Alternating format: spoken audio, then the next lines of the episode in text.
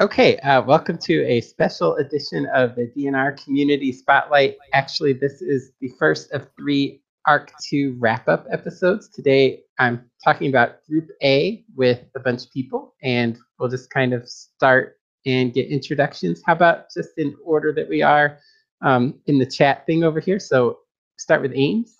Hey, I'm Ames. Hey, I'm Um, Mark. Hey, it's Steve. And Rob.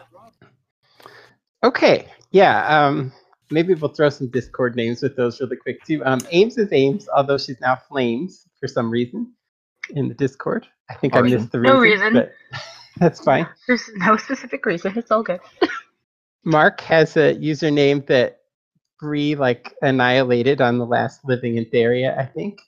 Um, Noxus Cram or not, I don't know how to say that, but Oh, you actually got it pretty good. Noxus Oh. Cram.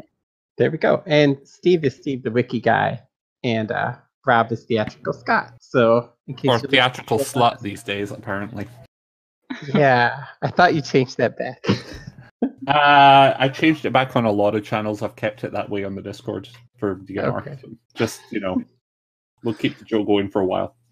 Yeah. Um, okay, so basically the format here is we're not going to try to talk about every episode. Um, what I had everybody do, um, which included Dasheiks, and Dasheiks is not here because I think his daughter's moving or something. Um, is I had everybody submit like one episode they wanted to talk about and one discussion topic that they wanted to talk about, and we're going to do that, and they're kind of tied together by just a loose summary of what the groups did in between then. Um, so that's pretty much what we're going to do. So um, yeah, so starting with Group A, um, little disclaimer before we go. Um, we're we're all here because we love the show, and uh, like there might be some controversial opinions. I don't know, but it doesn't mean we don't like anything about the show. It's just because it's here. But also, the sheep isn't here, so we probably are missing a lot of the controversy. So it's going to be totally fine.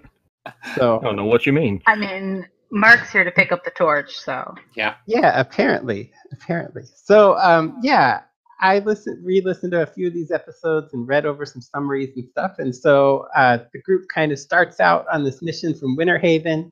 They're supposed to rescue some orcs that have been uh, captured by the Nuval. Uh, they find this Nuval slaver encamp slaver encampment near the Blistering Peaks. They manage to free the orcs. There's this big battle and stuff. Um, there are orcs and moles that they uh, help escape, basically. Um, the group convinces the orcs to travel back with them to the orcish lands. That's basically the first couple episodes. And that takes us to um, episode six, which the Sheiks picked as an episode for us to talk about. It's called Mercy. And uh, what did you guys think about this one? I, thought it was a good pick for an episode.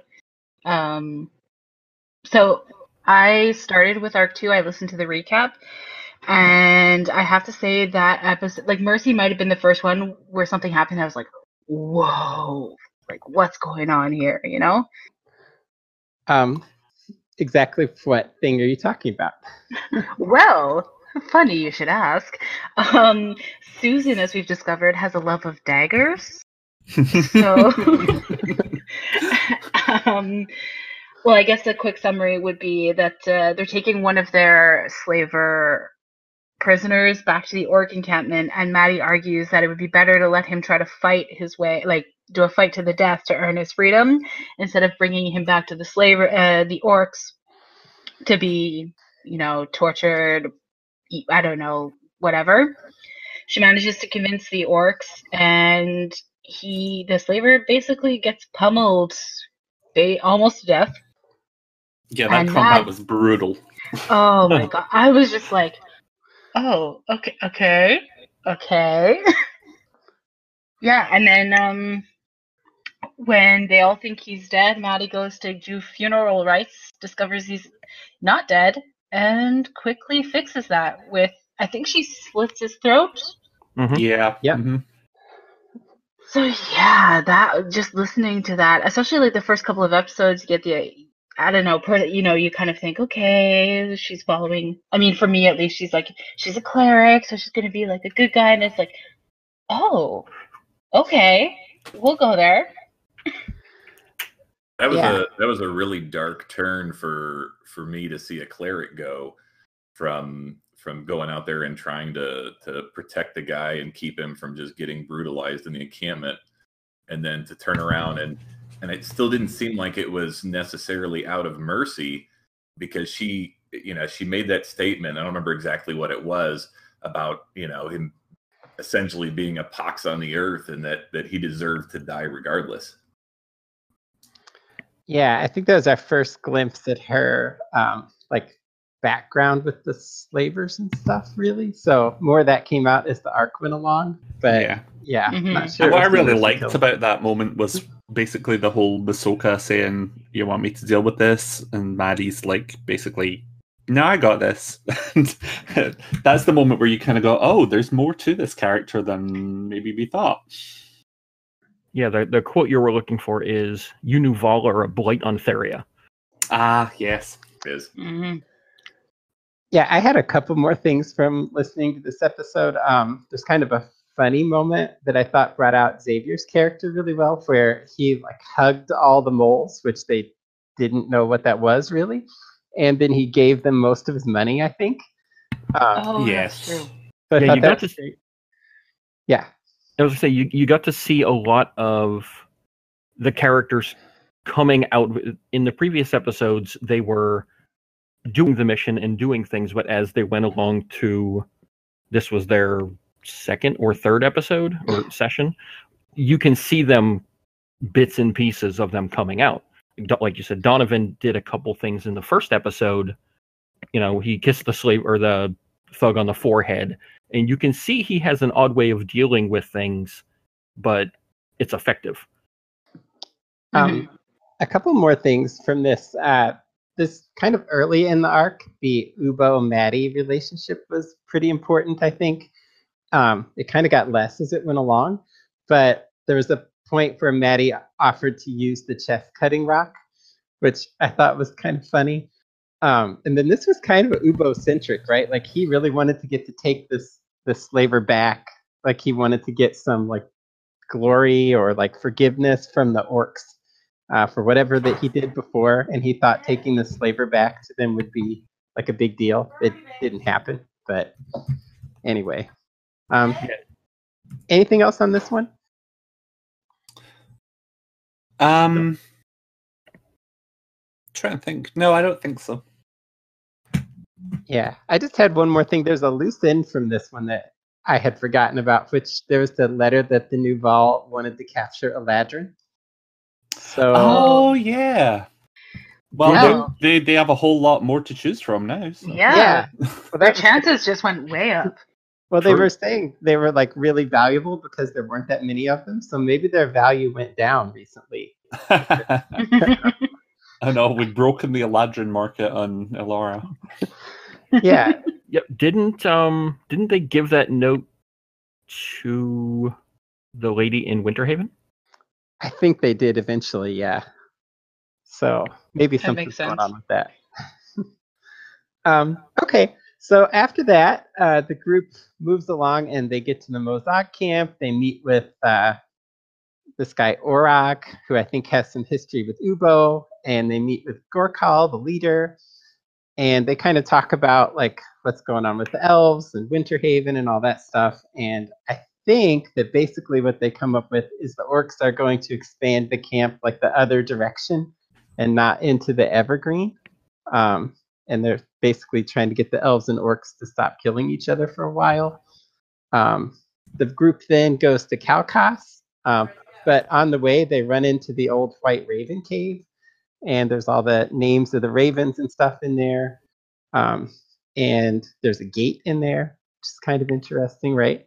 Um, they make it to Kalkas and they speak to Amvin's father, Inra, who I had no idea was going to be there, so that was interesting, and uh, Britannia Moonshadow.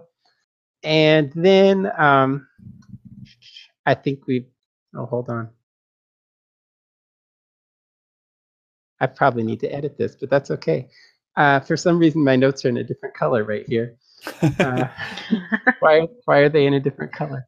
Yeah, I'm gonna have to edit for the first time. It's because I copied Steve's notes and it changes the color of the text when I copy off the wiki. Because mine So- better. Yeah, that's what's going on here. Um, basically, after that, they set off back towards Winterhaven, but on the way, Amvin stumbles on a locked door in the ground, and this basically ends up uh, there's this weird mantis creature thing in there. Uh, but this is where Kirkland comes from. Like Donovan finds his armor on the way. Yeah, So- the whole uh, the whole argument between the party about whether it's okay to you know strip a body of its armor, like the grave robbing arg- argument or tomb raiding, might be a better term for it. Yeah, Um, but that, that was really really wasn't happy. interesting. Yeah, and it was it was it's a good fair argument based on perspective. You know, you're an adventurer. You have to upgrade your loot as you go. If you find something better, not everything is store bought. Right. Mm-hmm.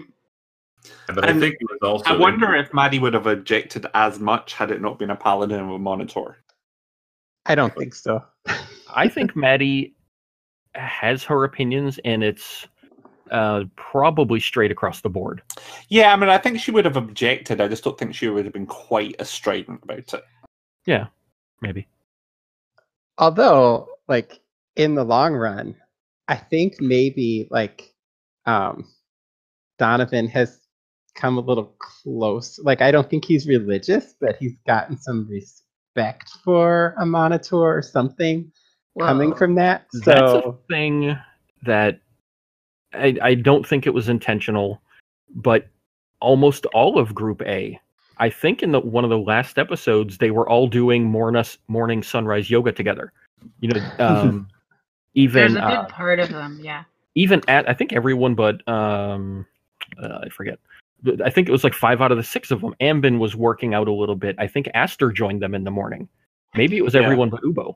And I think it's an interesting thing with the with Group A arc over this whole the over the whole of arc two is that the the most of them came a little bit closer to some sort of religious experience. Oh, I think that's And- where I was going. Yeah, and Maddie was the opposite in a lot of ways. I mean, she didn't lose her faith or anything, but Well, Yeah, she, she- definitely distanced herself from the church. uh, the church in Aubrey, Aubrey, yeah. specifically. But yeah, e- everyone else, you know, Masoka is now the Almighty Masoka. Um, Yep. He's the Messiah. Maybe with the exception of Ubo, who isn't, you know, didn't really shift that way. But Donovan had an arc with it. You know, e- everyone saw some kind of power or reflection, and I think even Maddie got a a, a message. You know, so everyone Right. got something that took them one step closer. hmm well, and Ubo actually kind of did. It's just his experience was with a demon and not a god. So it was almost running towards that direction because of yeah, you know so yeah um after that they like kept going on the road and they come across this performer named leroy garvey um Yay, shown up Leroy. For he was on a Patreon content or something before, I think. He was, yeah. he was the one where they were running the bakery in was it Lockford. Lockford. Yeah. Mhm. And he was the one that they sent in to test the opposition's baked goods. Yeah. So um, Ubo and Masoka get talked into performing with him when they get to Winter Haven. So they travel with him and they get to Winter Haven. And um, the main thing that happens there is they secure a time and a place for the play. They also do some stuff by turning in their quests, basically. But um, they secure a time and place for the play. And uh, Masoka finds this underground fighting ring and he cheats. And Maddie didn't like that very much. So that happened. And yeah. He was defending her honor, but she didn't seem to see it that way, I think. And it was Chad. like with a name like Chad, you know, no offense to any of the Chads out there, but like, come on. Why haven't you changed it yet? Yeah. It was interesting listening back to these at the like Maddie Masoka relationship stuff kind of going on and just checking in like every 10 episodes or something on how their relationship is going. So I'm not totally clear where they are at the end of the arc. But Damn near engaged, I think. yeah.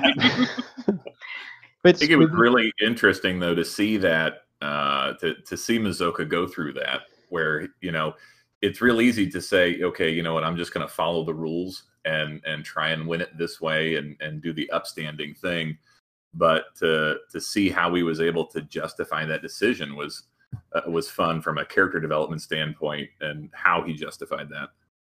Yeah. If you if you listen to the Group A arc, um, I went through to for a different project, and you listen to just Group A, it it flows really well and it makes a lot of sense the way they develop. Where at first Maddie is like, "Wow, you're a scumbag," you know, and it it is very gradual. And by the time they make it to Dern Hollow, you know, she's joining him at the bar, and he's almost living clean and you know he's not drinking he's not carousing he's not even looking for any of that because of her you know so it, it's interesting to watch it throughout the arc Yeah, I think I'd like to go back and listen to the whole arc just Group A because I think of all the groups, they probably suffered most from being a bit stop start.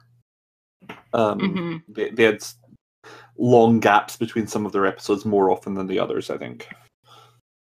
I don't know I- quite how it felt that way, but I think that was maybe like the. I, I remember Group B having you know a couple of episodes almost back to back, and the the flow of that from a week by week standpoint seemed to work a little better. i think it ended up almost even for the numbers Yeah, but yeah I group think b it was did just the order that they were in. yeah group b Yeah. did end up it seemed like every other week was a group b but i think it came out about the same Yeah. Yeah. Um, okay, that takes us to our next uh, chosen episode, and that was episode number 27, which is Showtime, um, which is basically the play, which I kind of line up with like the Buffy musical episode of uh, of DNR. It's one of, to me, one of the most memorable episodes of the show um, because it was this really fun, like encounter skill check challenge thing that had nothing to do with combat and didn't have life or death consequences, life or death consequences. But um, I, Guest I really, appearance really from enjoyed it. Malchus. yeah I was so invested in how well they were doing on that. Yeah, the It- roles like- were amazing. So they they they rolled really well when it counted hmm and I think there was only maybe one or two spots where there was a hitch. But yeah, everyone knocked it out of the park, even if it was just Donovan doing the street team. Right. Everyone everyone had their their part and it, it worked really well. In the guest appearances, you know, whenever Rob can reprise Malchus, I'm happy. Um, but we had a, a Jadzia Stinger, we had a little Valis. You know, there there's there was a lot of things happening in that episode. hmm yeah, I think wasn't the uh, I think the extent of the Malchus was that he was there and he said "damn," Yeah. but Yeah. It was it was as usual with Rob and his one liners, it was just perfectly timed though. Yes. yeah, um, yet to me this was like the signature episode for Group A, at least until we got late into the arc. That was that was their their shining moment from early on and and uh and that was the one that stood out for a long time. yeah, I think I think some of the other groups were. It seemed like they were a little jealous of like, hey, they got to have a play and like we're dying in the divide or whatever. Like it, oh, the divide. it didn't. they were in the seem divide for 17 weeks. So Yeah. Um, so anyway, that was just really enjoyable. And um, any any other comments on that one, or just keep going? um it's What? Oh, go ahead. no go ahead. Rob. Oh, I was just going to say, I, I, I really wish they hadn't just basically left Leroy behind. not not necessarily taken him with them, but it was like it was like, all right, we've done the play. Bye then. and then that was it. It's like, but Yeah. you know, he's out there somewhere. So But think of the next time they go back, what Leroy might have written in the meantime, or that's true. you know, Mhm. he he may have totally degraded and just turned into an alcoholic. But I doubt it. I, I I like to think the next time someone goes to Winter Haven, Leroy is going to be trying to get back on top of his game because of that. the play was now a, su- the play was such a success that Leroy is now like the first advisor to Nathaniel. I don't know about that. That seems a little far fetched. Yeah. Um, okay. So after that, they have this set of jobs to choose from. Um, and I didn't go back and try to remember what all of those were, but I know there was something with the dragon, I think, and the, Mhm. the Minotaurs had some issues that they wanted checked out. There might have been one more. And then there was the choose to go to Donhurst and clean up what Group B did thing. Um, and that's what they picked. So it really sets up like the rest of the arc. They're on the way to Donhurst. Um, so that's I have to episode- say, yeah. I do love that Jason included the. Oh, do you want to go deal with the giant black dragon? No, As nobody option? wants to do that. It's like- No. Is there literally anybody in Daria who wants that job right now? Una. I don't. I don't even know that Una would at this point. But it, it's interesting. I'm looking at the spreadsheet here. That it took them from episode 27 for the play Yep. to 71 or 72 to get to Donhurst. yeah, Mm. yeah, it was a long time. It, that Oh. was that, and, and it was only I think a week and a half in game. something like Right. That was what a year and a half in, Yeah. in the real world. So I, a lot I- happened in that time. Well, that's Yeah. what they said. It, it was, and, and this is the next point. Um, from Theriathon to Theriathon, we, they went from Old Claudius to the season finale. Oh wow, yeah, because old Claudius wasn't long after they left Winterhaven, was it? No, Yep. I think it was the next. Uh, It was the next episode or two. Yep. Yeah. So I don't think this is a discussion topic here, but um, travel in Arc Two and like how long it took to get places is probably one of those controversial topics. I think it's something that was mentioned in that survey response episode. Like some of these things feel like they just took forever um, to Well, happen. it's kind of kind of the opposite of Arc One. yeah. crossing the continent in you know hours. Yes, but at the same time, had they not done the travel time, they wouldn't have found um, Donovan's armor. They Mhm. wouldn't have run into Old Claudius. They wouldn't have done the, uh, and this is not necessarily Group A, the the Tomb of Vecna, and brought in the Royals. And Mhm. so the traveling, while yeah, it might take a slog like uh, crossing the Divide. They met Decky. They suplexed a werewolf. There's a lot of things that happened because of the travel that added to things. I, I honestly mean- had no problem with the travel. Um, Yeah, I mean they were in the divide for ages and and whatever, but so much happened when they were in the divide. It didn't seem to me that it was like a dragged out thing. Right. And this might become like my theme for our our little wrap ups here, but because I haven't listened to Arc One and like I don't know if I think most a lot most people in the Discord know, but I haven't actually played D and D, so I came into this podcast looking for a good story and like hoping to get into D and D as well. But I think I'm a sucker for character development, and I'm a sucker for like a story that builds up. And you know the way i see it is like it's okay if the if the first little bit slow slower because you're getting all that build up and all this like rich character development. And then when you get punched in the face in the next bit it's going to mean all that much more. Hmm Right. So how's that working out for you? uh, you know um i'm no, i'm discovering that jason's really good at, at and like the cast as well is really good at doing that rich character development and build up while punching you in the face at the same time You should listen to Arc One. You get punched in Oh, the face yeah. a lot. yeah uh, well i mean i think i'm on episode 30 something 38 Oh, you're doing fine then. yeah I, I had to slow down for another project but i'm gonna pick back up soon Ugh, but Yeah. Okay. For me, Um, travel, um, I, I felt like it it almost turned in Arc Two into a choose your own adventure, where it seemed like everything is was would click by right up until there was encounter, and the vast majority of the encounters ended up turning out to be fairly Important. dangerous.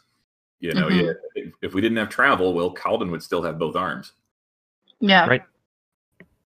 Hmm. So sometimes it wasn't just a, a a story point. It seemed like at any point um, that stop, you know, as soon as as soon as the travel stopped, it was like, all right, is is someone going to get hit with something?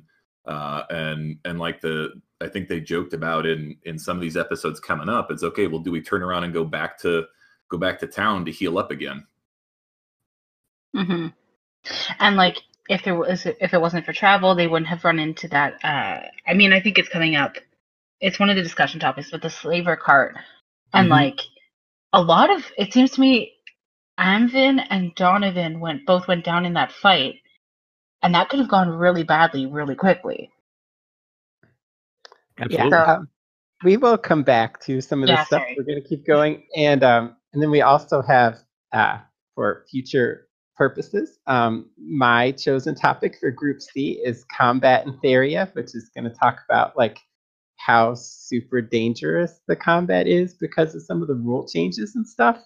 So that might be another one of those controversial ones, but um, we'll we'll get to that. So this is actually um, Ames's episode. Is yeah, they left Winter Haven on this thing, and then we were at on this mission, and it was Theriathon, and there was a bear. So uh, Ames, why did you pick this one, and uh, what did you want to talk about here? Um, okay, so when I first started listening, I caught up right like at Theriathon, I think. The like so not this year's, last year's Theriathon. So this was the first episode that I listened to like right after it came out. And I just like I don't know, it, there's something about it. You still get some good character development even though you have uh combat. Um and I think it was interesting because that was the first live episode. Like I didn't listen to it live, but recorded, you can still hear the cast and Jason commenting on what's going on in the chat. And I just thought, like, I I tried to pick an episode that would relate to my topic discussion, which will come up later. But Yeah, I re-listened to this one today on the the bike trail, and um, it it was interesting. Um, I think they thought they were going to get more out of killing Claudius than they did in the end. Uh, they got a T-shirt. What more do you want? well, and and a meme. um, yes, a long running meme. yeah, Yeah, At, I at least a year. I had forgotten how much the bear weighed. Like it's Seven thousand pounds. 7,000 pounds. but like I guess I assumed in the meme that it had been like fifty thousand pounds or something because seven thousand pounds is ridiculous as people showed scientifically, but it doesn't sound that crazy at first um, until people started doing calculations in the chat and stuff. Well, I think the fun part of that was where somebody like did the math and was like, "This bear is radioactive." Yeah, the, the weight versus size, it became so dense that it, it had um, objects revolving around it. it had its own gravitational pull. Yes. Yeah, uh, we we don't have a, a T-shirt yet with a bear with like some planets revolving around. We do. it, do we? Um, We it's do. the, Lo- it's We the do. Lots Okay. T-shirt. okay. Um, and now thought it's there was one. how much does does that weigh? And the answer is lots. Lots. Mhm. yeah so um, from there actually the next episode that was chosen is uh, number 39 leave it alone which is also the very next episode um, so let me see i forgot who picked this one That was me. that was steve okay what was up with this episode why did you pick it This episode is it. I want to say it's a Maddie centric episode, but it's not. Um, she just instigated a huge conversation, which is they encounter the cart coming the other way on the road. Um, I think Masoka turns around and looks in the back. They they decide that there's slaves possibly, and Maddie pulls a Greedo and shoots first. And like you said, Amvin, Donovan, several times I think went down. Um, and it could have gone very badly for everyone with no explanation of why. If the you know if if it had gone a few more bad rolls, it could have been a half a party wipe, and there wouldn't have been an explanation. So it's kind of how much do you tell your party? How soon that you may have certain anger issues and you know, certain triggers and the fact that she just took a shot without saying, "Hey guys, there might be a thing to check here," it is a, a bold choice at at the very least. Anybody else? Well, Well, I just wanted to say I think you've just made a number of heads explode by saying pull de Greedo and shot first, but that's nothing to do with DNRs. Hey, you know, everyone's got an opinion. You know, there was a lot of time there with uh, I think it was Donovan and Masoka that were just continuing that conversation with the cart driver, and I think that there was it, it brought an interesting question to me as uh, you know as you have a party going down in in Theria where theoretically there's lots of other adventuring parties. How often are you just gonna nose yourself into some other party's business? and like, I think the key word too of what you said, Steve, is they might have been slaves. Is that and that, like, yes, they were chained up and everything, but Maddie didn't know for a fact that they were slaves until they let them go, and it turned out in her favor that time. But I think I can't remember who brought it up. Somebody might even somebody even said like they might just be prisoners. Yeah. They might have done something wrong. They might just be prisoners, and they're escorting them. And I think Well, it's yeah, I mean, what if- what would it have been if these? Well, this people slaughtered a bunch of children. Mhm. it Yeah, could they have could been have been so much worse. Horrible murderers. Um, but the, the entire interaction when they first met them on the road, and everyone was a little sketchy and short answers, and no one was really forthcoming. It, I, it, it's it's easy to to pick a direction, I guess, yeah. Mhm. but you could be very very wrong. Yeah, I think because again, I listened to this one today. Also, um, it was Maddie in the middle of the battle was like, "Oh wait, these could just be prisoners." So that, that was actually her that came to that realization. Um, but I think this is another one to bring up with like the the combat and like advantage on almost every attack, which is what kept killing Donovan because he had like four people around him and like endless advantage, and he just got like hit over and over and over again. I think he was down two or three times. Um, and it's actually maybe a little more dangerous because I, I think there were some spell rules that were done wrong in here where he got healed like twice in a couple rounds by the same person, which you can't actually do. so um, I think he might have been in even more trouble without that. So that that was interesting too. But um, not a big deal. something I picked up on a second listen through that I didn't catch the first time was uh, was that foreshadowing of the lead guy having the the messed up voice and the obvious burn damage to his throat to tie in with them having captured these two red dragonborn. Oh, I didn't even think about why he had those burns. Yeah, right? You good. you I don't think you would until after you've listened to it, but it was mentioned right in the beginning. Mhm. Um, and Donovan went down twice. I just looked it up. Okay. I'm still confused about why he was a priest and he was doing this job. That doesn't totally make sense to me. Not Right. every priest is good and honorable and uh what is the word I'm looking for? In it, it you've got a, a skill set and you have to make money. Not everyone chooses the best way to do it. And that's I the best is, you know, with air quotes. Xanon Carter was a priest. True. Yeah, I guess Good that's true. hey, you've listened to some Arc One. There you I have listened to just enough. Carter Yeah. was the best. I don't know what you're talking about. So yeah, there's this big combat, and uh, they kill most of them, and a couple, a couple of them live, and they end up, uh, they free the prisoners, and they keep the driver of the cart. They're going to turn him in for being a slaver, and I think they let a couple of the people go, the other guards that they decided were just doing their job. So Mhm. that's pretty much how that one wraps up. Um, they keep going on the way to Aubrey. Um, a couple important things happen um, in between here and uh, our next episode that we're going to talk about. Um, Maddie kind of explains what was going on with the slavers and a little bit of her past. Um, Donovan gets visited by Kirkland for the first time. Um, they get to Aubrey and they stay at the Eternal Slumber Inn. Well, those of them that don't go stay at the church because they don't like vampires um, stay at the Eternal Slumber Inn. Uh, Masoka talks to God, which is fun. Um, I think that's the time that he learns about uh, Father White's illness. Maybe not. I didn't re-listen to this part, but I think that's where he learns about that. I think you're right. Okay. Uh, then uh, we we are not going to talk about the carriage episode, but I think everybody knows what happens there. They find a carriage. Ubo casts erupting earth.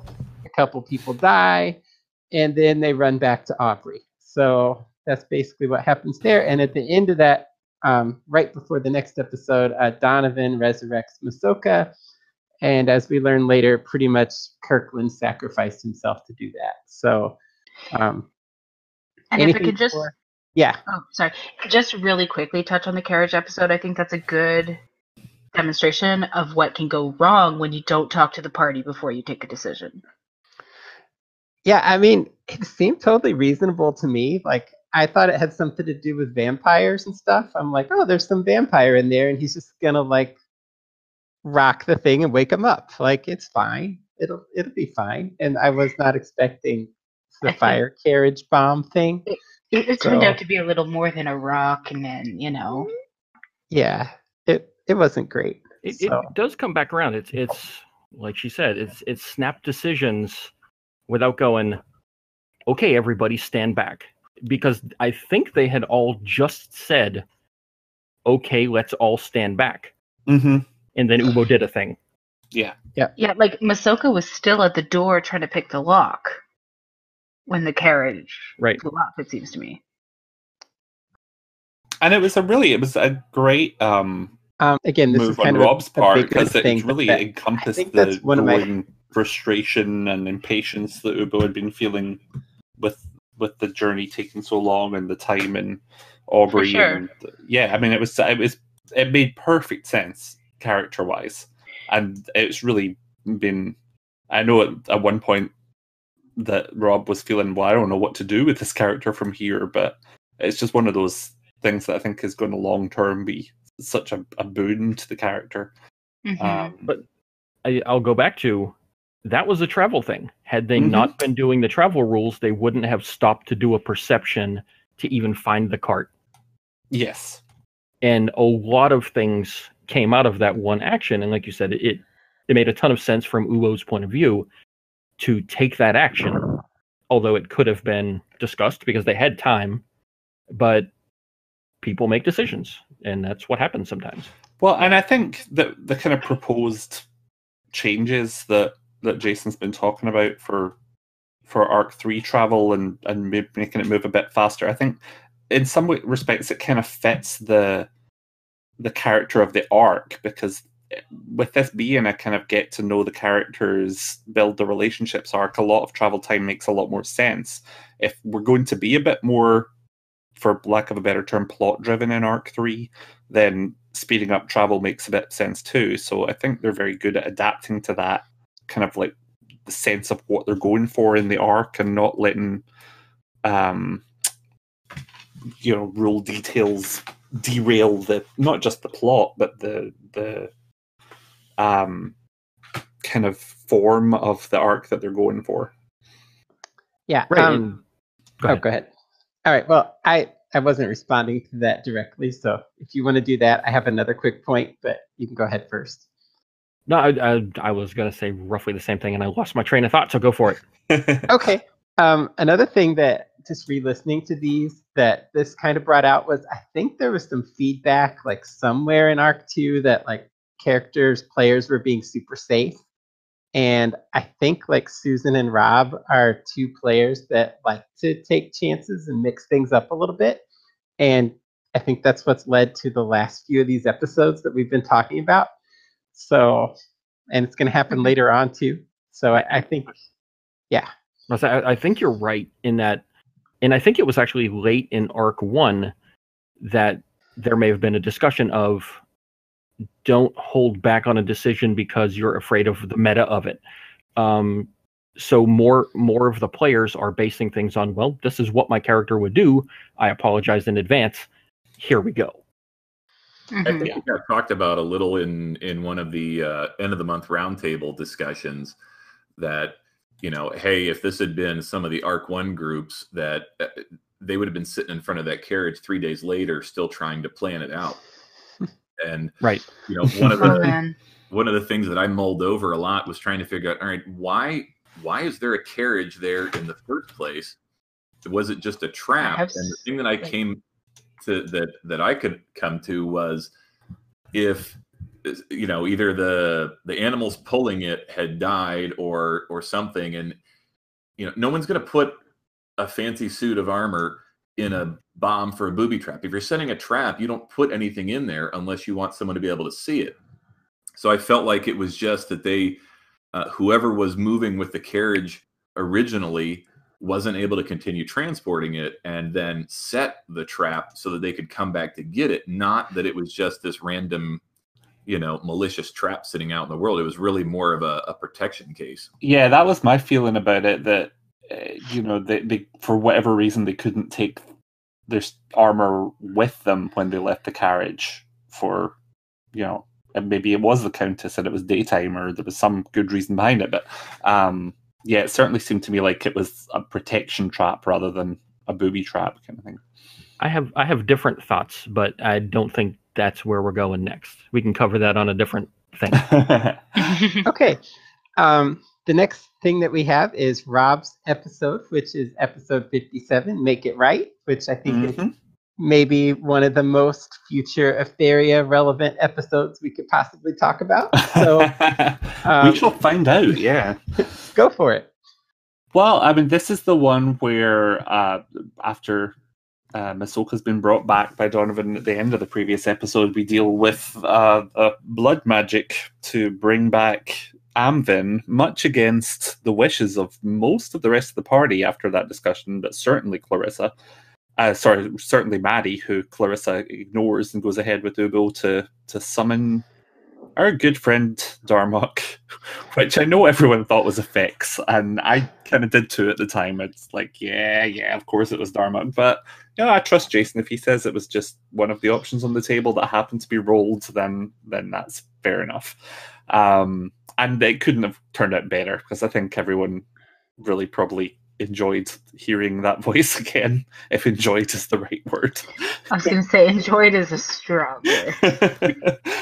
um, but yeah, so we have. i think my question is in in what world do you make darmok 8 on a d10 Um, when the list is one through nine Darmok and ten someone else. I think, in fairness, eight, nine, and ten were Darmok. I think. I think that he did say that there were there were three or four possible outcomes from the D10 list. So Yeah, because you have to assume that not everyone, like not every demon lord in the demon pantheon is going to respond. Like not all of them would be interested in bringing somebody back mm-hmm. for Or right? available or whatever. or available. Yeah, so you know, One thing I do want to note from this, and and it only caught it the second time around, it may mean absolutely nothing or it could be really important, was that Darmok's exact words about bringing Amvin back were, uh, I can bring him back exactly as you remember him. And that word remember just jumped out at me the second time through. And I was like, oh, so you're not bringing Amvin back, you're bringing back their memory of Amvin? So I wonder if there's something going on behind the scenes there that will come out later. We'll see.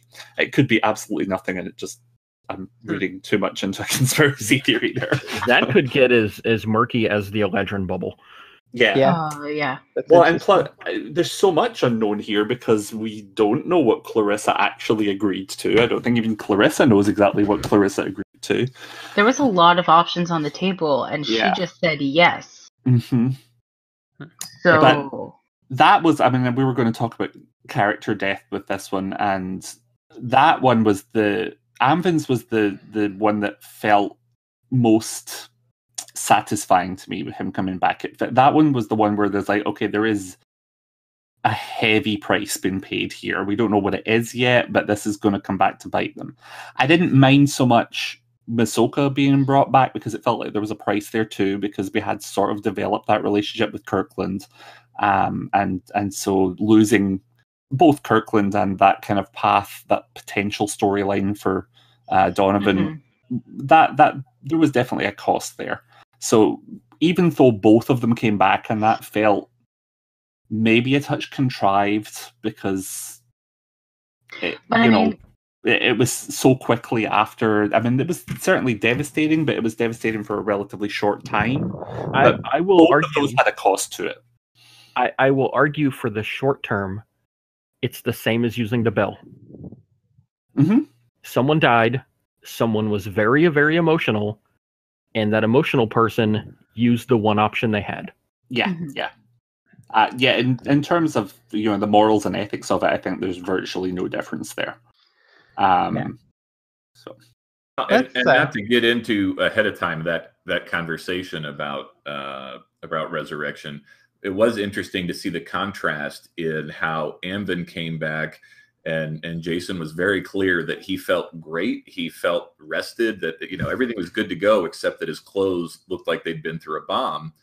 Meanwhile, you had Masoka and Donovan, and they're wiped and and getting all of the standard penalties for the next few days worth of uh, of their stuff as they recover. Mhm. Just showing the difference between, you know, resurrection from, uh, you know, if you want to say a, a godly perspective versus a demonic perspective, and just knowing that it's lurking out there, that there's some kind of payment that's still going to be collected.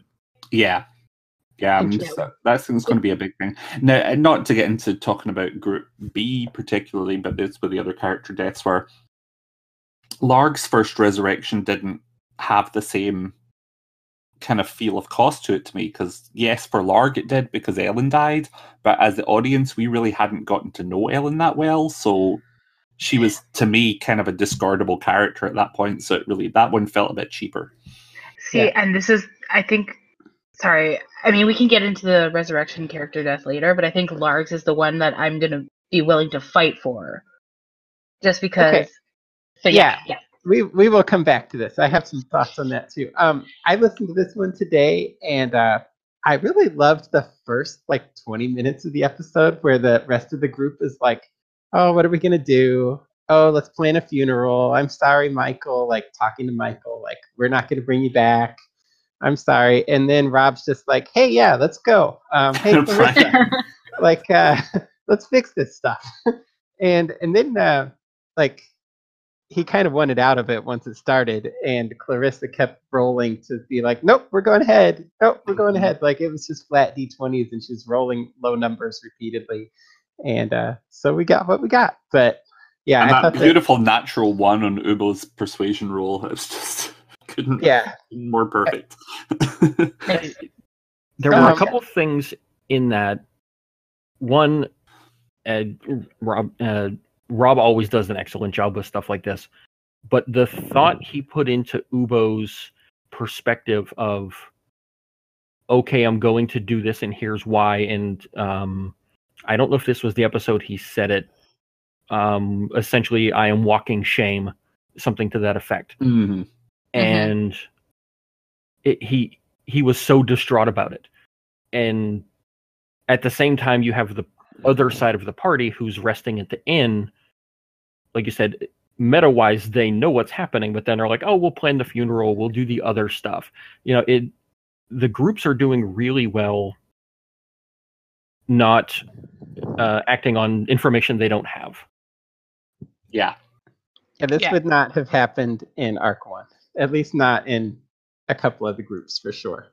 So oh totally Well, especially early on. They got a lot better at it through the last you know, Yeah. 100 episodes or so. But I was Yeah. going to say, all I have to compare to right now is early group one, early group two.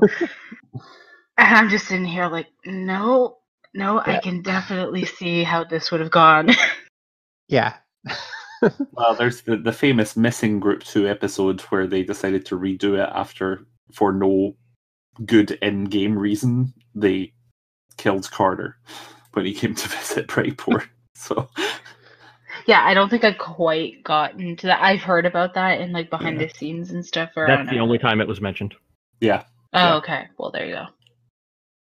Okay, so uh, after that episode, um, a few things happen. Um, the next episode starts up, and uh, Amvin gets some gear. Basically, has to spend a bunch of money. Um, Masoka talks to God again, um, finds out that there's a way to cure Father White. So I think they just kind of leave that on somebody else to take care of, maybe Alex, I think. Um, Maddie quits the church over the whole demon thing. Um, not a good idea. Uh, and then there's a little spat on the road, once again, a travel thing. Um, they come across this party with, I think, like a gnome and a minotaur or something. And uh, I think they were headed Oh, headed Eric to with Odysseia. Eric, Eric with the two minotaurs and the archers. Yeah. And uh, Oh. I thought they were just going to talk to them, and they didn't. And then um, Broken Ubo takes out some frustration, and uh, I think is it Let's Get Zesty or Yes. something like that. Yes. It's about to get zesty. Yeah, there you go. The uh, the new Ubo um, tagline happens, and he lightning bolts everybody for a ton of damage. So that was fun, and they want to fight. Um, then they keep going. They make it to Dern Hollow. There's this cool thing where they hang out in the Honest Harlot for most of the day. that was a Um, fun episode. hmm Yeah, and or um, Donovan spreads a bunch of gold around. Um, they get to meet Thorol's kid. Uh, they s- get some supplies. I think a bunch of potions and stuff. Spoilers, Dave. Yeah. What? uh, they they head for the divide and they roll really great stuff for the divide and uh, like they just burned through most of it in one episode. Uh, I think they made like three rolls or something, and then um, Amvin senses a magical presence off the road, and that is the end of that. And our last episode we're going to talk about is the finale. And uh, basically, in that finale, they do some stuff with this coffin, which we can talk about a little bit. And there's weird stuff with the collectors and the keys, and maybe some disease time bomb that they, who knows what they did with. And uh, then there's all the stuff with the thing and Ripley and the Countess. So, um, yeah, finale thoughts. There's a lot of things that happened in that short amount of time. yeah. Um, there, there's a lot of information dumps that are, like you said, they're going to be big for Arc Three. Um, Ripley and presumably, I'm guessing half the Fang, you know, chose to turn. The other half probably chose to be food. Um, well, maybe not chose. Chose? Well, if you opt out of being a vampire, you're choosing to be food. Um, the like you said, the corpse time bomb thing, which was interesting. The giant the giant box. And there was a lot of things are going to come from that, and I can't even begin to say how interesting the collectors. I think Jameson mentioned the keys that a couple of the groups have found. Yeah. Um, Mhm. what what does that lead to and it, there there's a lot of plot threads that opened up and you can see that arc 3 is going to be a much bigger thing with much bigger npcs and you can see it ramping up Um, just because I'm not sure of a couple of things, and you guys probably remember, like the Fang was working for the Black Hand, right?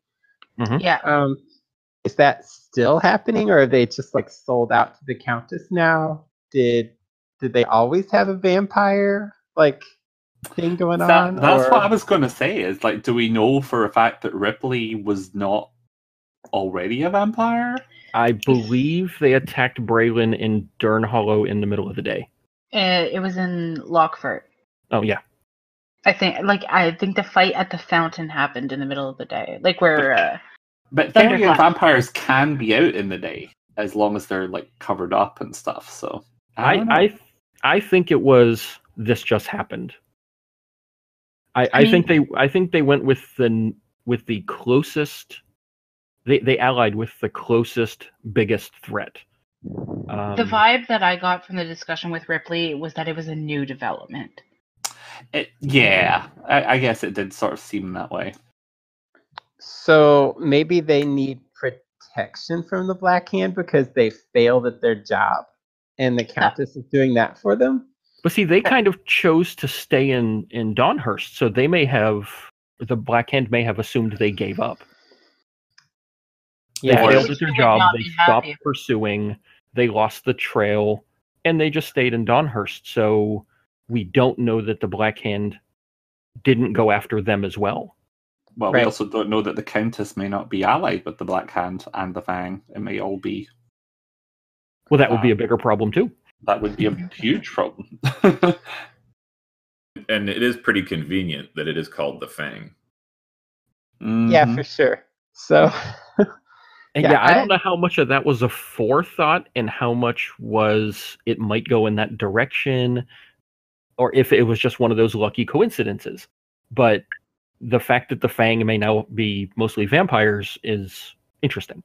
hmm Ever where where is Trent is the big question. I think Listen. Trent is running for his life. Trent.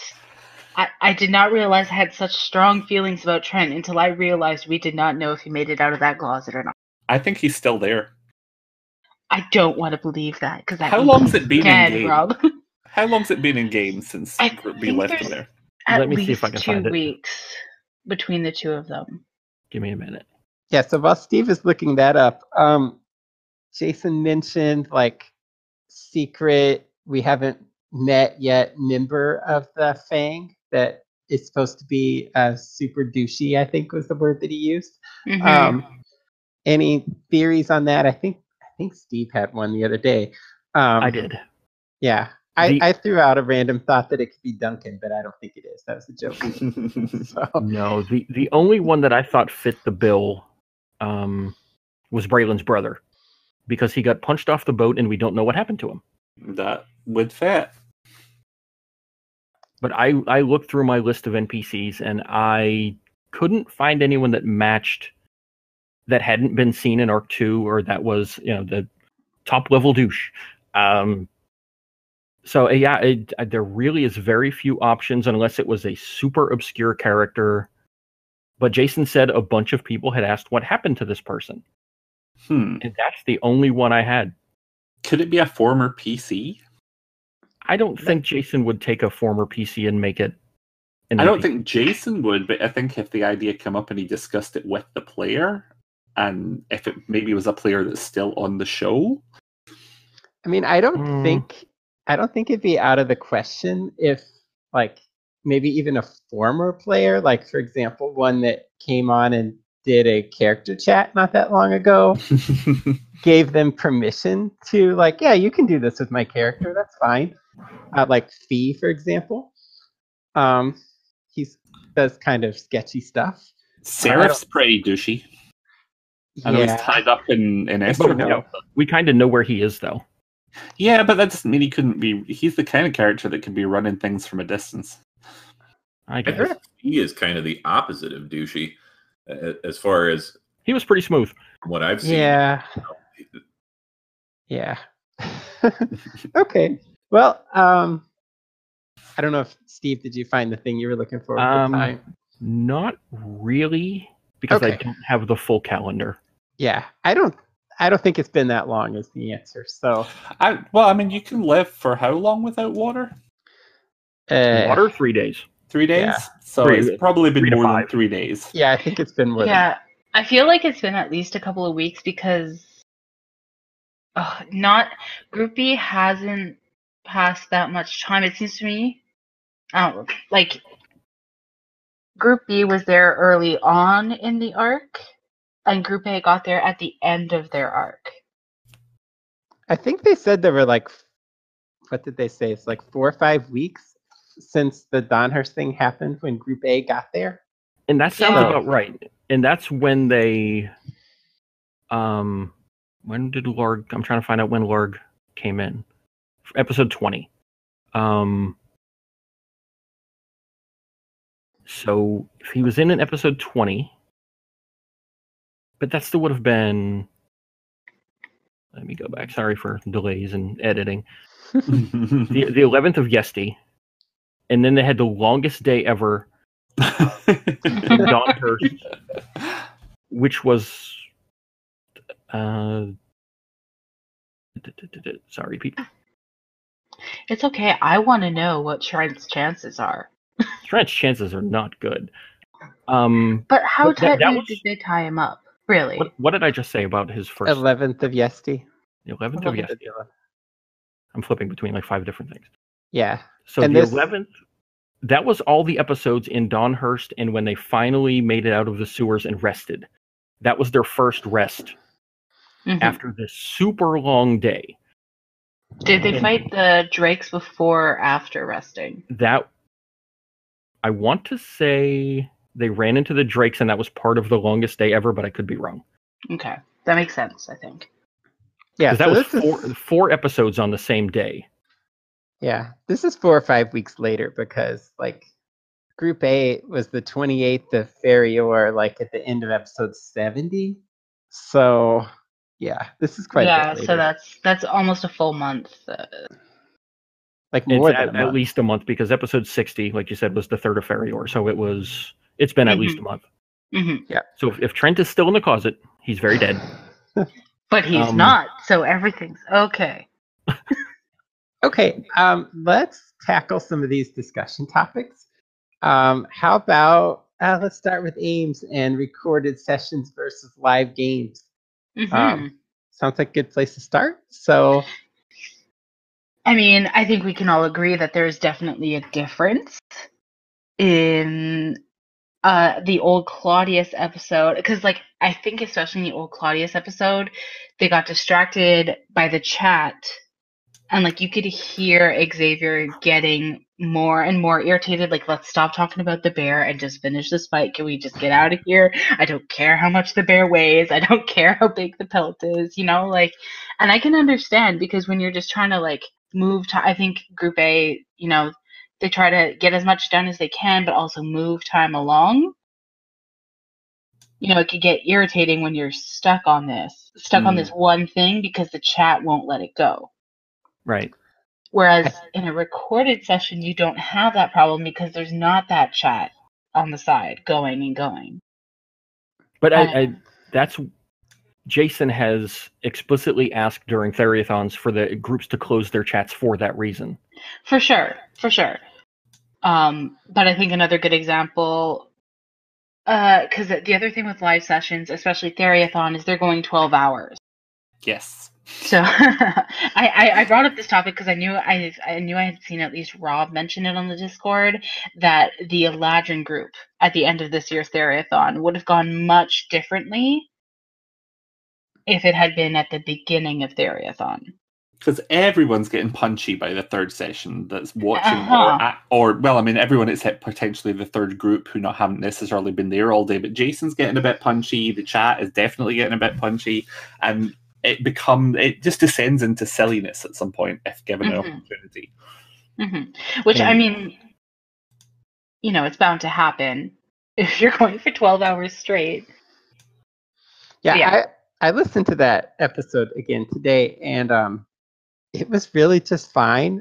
Like you said, until like the bear thing happened, and it was fine. And then like after they killed the bear, I think they started reading the chat, and that's when it kind of went a little off. It didn't go nearly off the rails like the Eladrin thing. No, it really it was, the Eladrin one was way off the rails, and that was not just the chat's fault because that was the the group doing the whole mommy thing that started it, and then the chat took it and ran with it. So hmm I think that was from them being in the chat like earlier in the day because that stuff had been going on all day, right? And Mm. some of the cast had been in there, so I think I think they just kind of picked some of it up.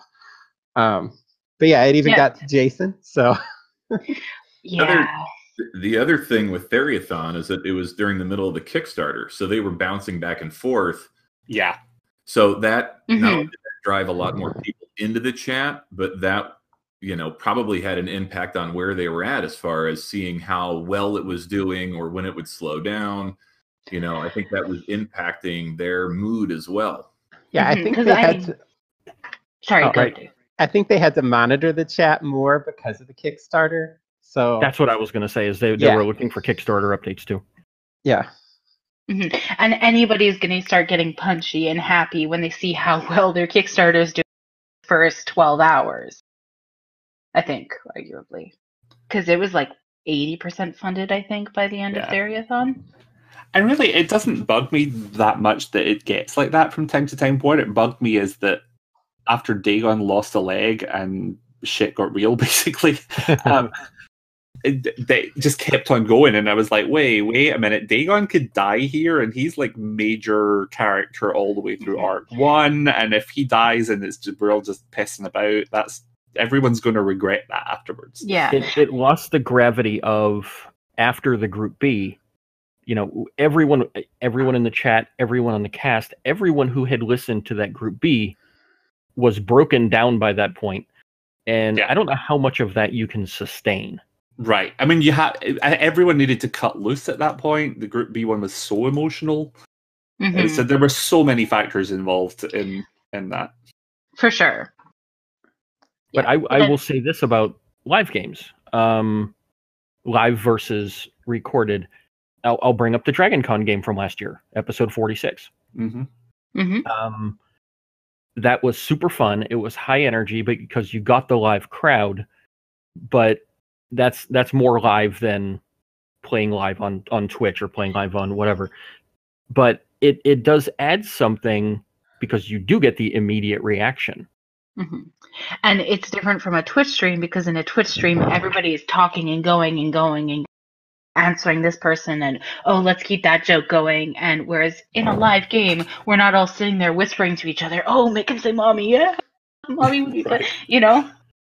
So and the yeah. one at DragonCon was really interesting because I think even a lot of the crowd were anticipating it being kind of an epic, slightly more serious thing.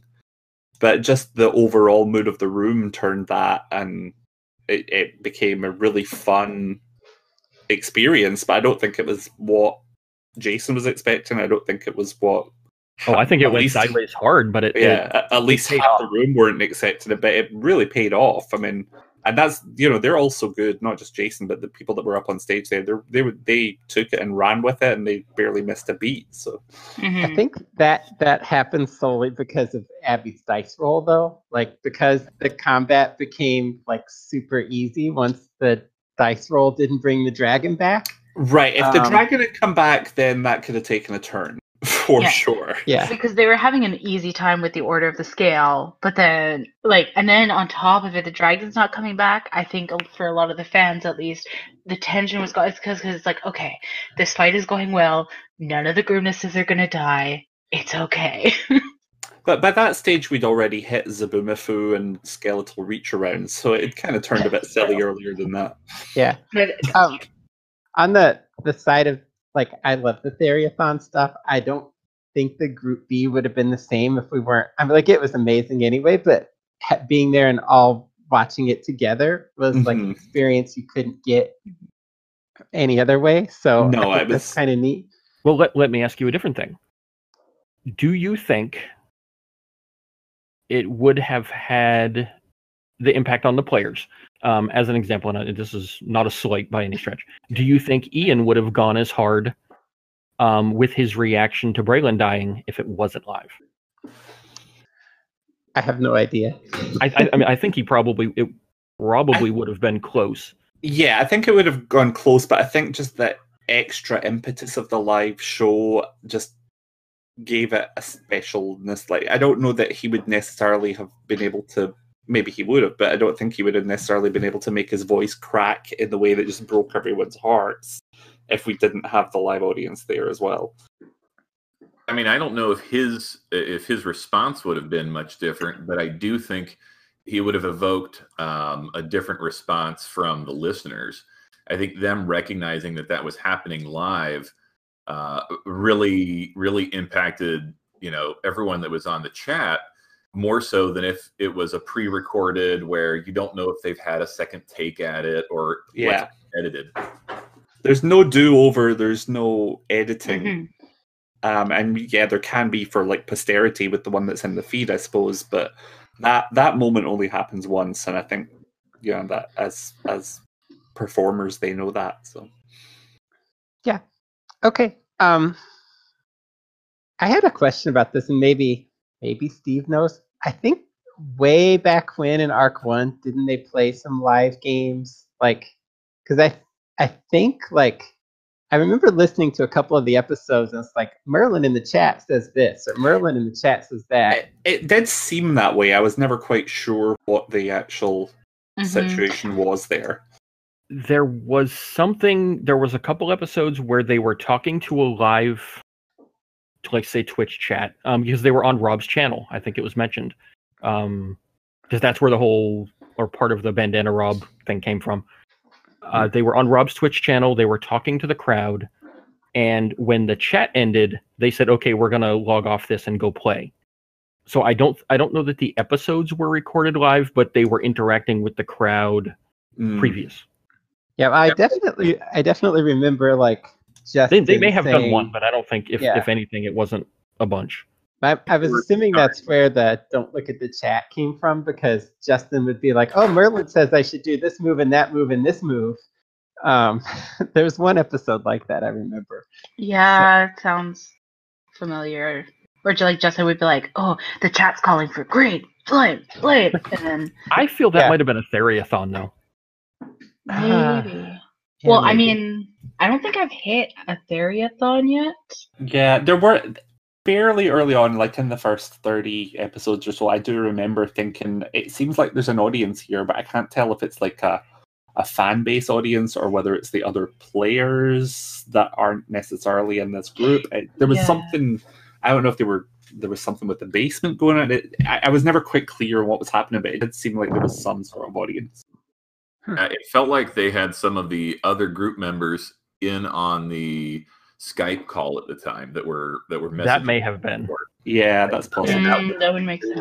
but I, I know in some I, I know in some cases Merlin early on Merlin was doing some articles for the website before the before group three was even formed Mhm. um, and he was doing a series of articles about the characters and he was kind of emailing them or, or contacting them and saying you should use this move more it's more effective in combat um, he was trying to kind of guide them i don't want to say to min max but to make them more effective so it, they may have been pulling a from that saying Yeah, "Oh, I mean, Marlon that me," Definitely, because I, I, I mean, I'm, that it's just a, a different style to what some of the other group members have, but that was definitely Merlin's kind of Mhm. style of play. Was, Mhm.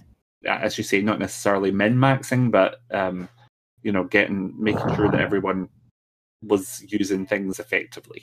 be the most Combat. combat effective yeah Yes, combat effectiveness and efficiency. Those were his things.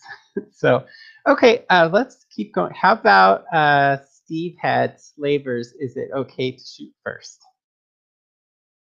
uh, it's it's I I talked about it before. I I don't know if it's the greatest idea, but it's it adds to so many things acting uh, with being impromptu and, and improving and just saying this is how my character would react.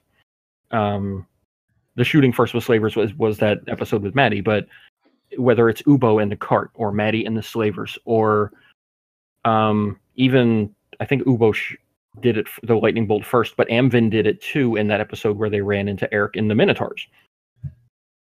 It's characters uh, get emotional, they get fed up, and it, it's is it okay to just say I've had enough of this crap?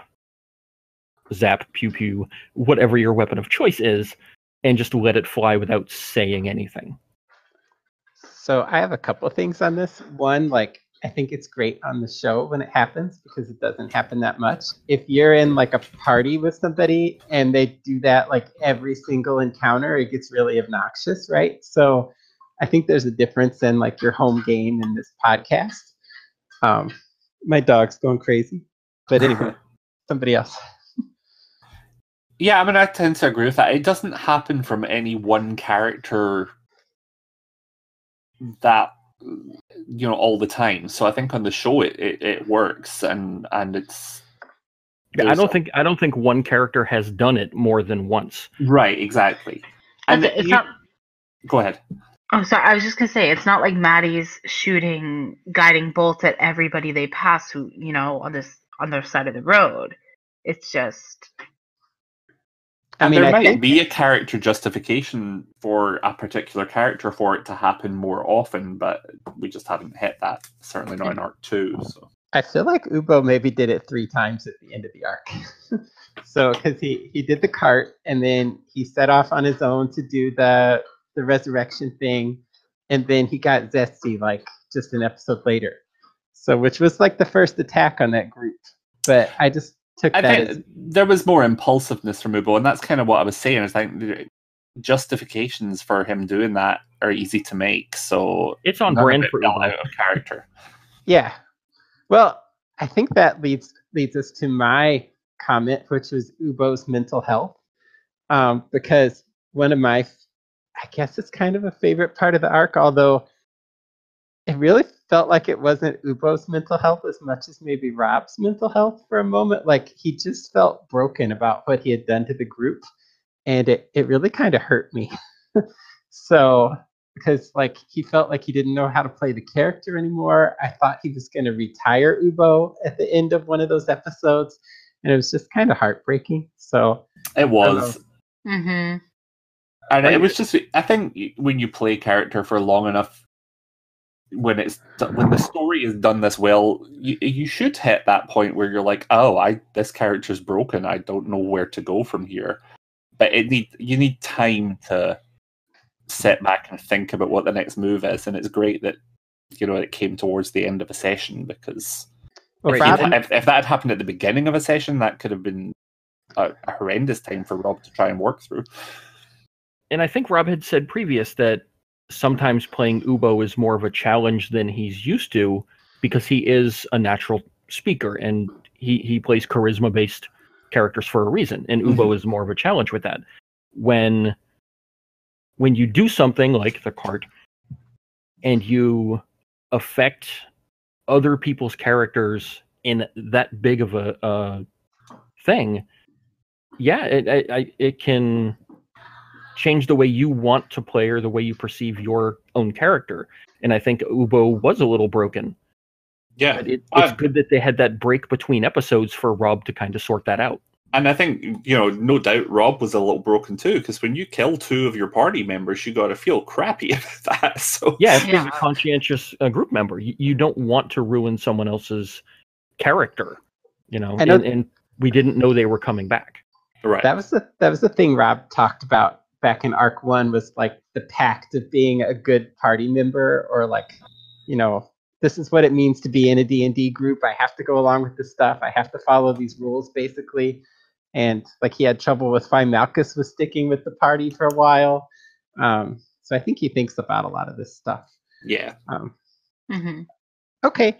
I Uh, think, I think every time something got piled on top of Ubo, I was waiting to see whether or not he was actually going to uh, Uh, be able to internalize it and move forward, or if the next scene was going to be him trekking up to the top of a mountain by himself and potentially throwing himself off it. yep. yeah, if, if Maddie can't help him justify or reason out why he should stay, yeah, that, that that's a huge potential. And now him not even knowing what the pact was. But Ubo had that scene with Clarissa where they sorted out their stuff, and he's like, if anything ever happens, I'm going to be the first one back in this town. You know, so it, it's still Mhm. going to affect the character Yeah. as long as he's a character. But he didn't get his closure that he needed. No, On, on And I either. wonder how much.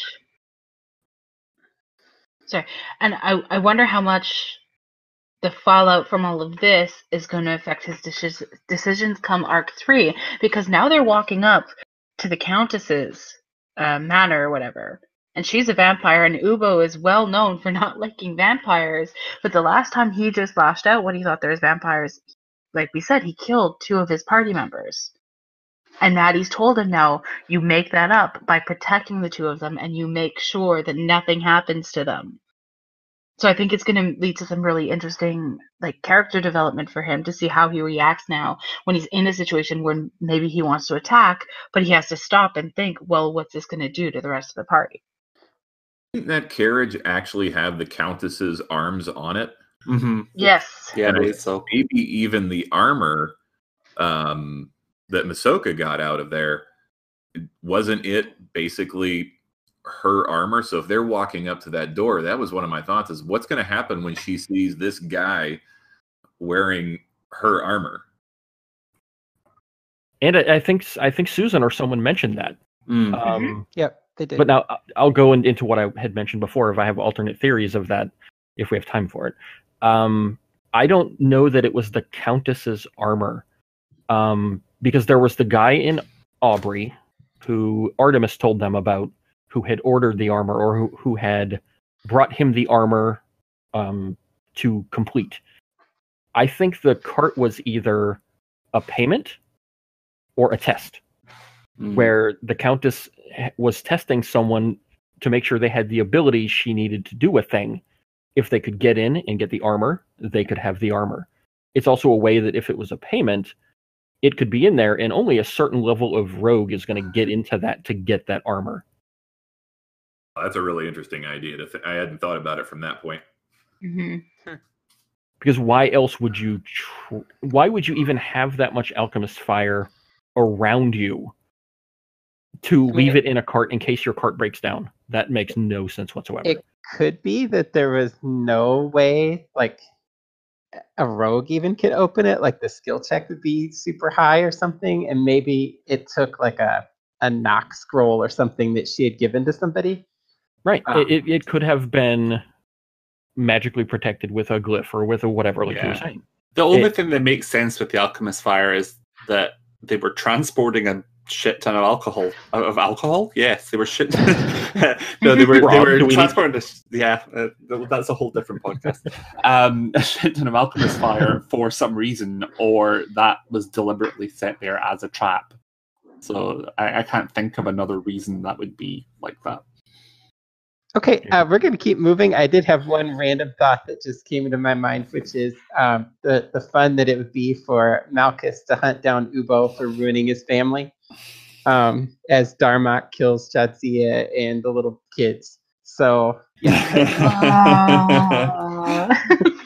do you think malchus would take up that cause though Uh, possibly. Like, I think he likes these kids a lot. So yeah, it's not for the for, a, not for a, not maybe. for a lack of caring yeah, but for a lack of and then i'm gonna die too yeah. I don't know. I just thought it was an interesting Now- idea. Tessia might put the full force of, of dragon keep behind that Yeah. i don't know if malchus would Yeah, I I feel like Tessia would be logical enough to just be like, okay, it's Darmok. It's that the problem, not.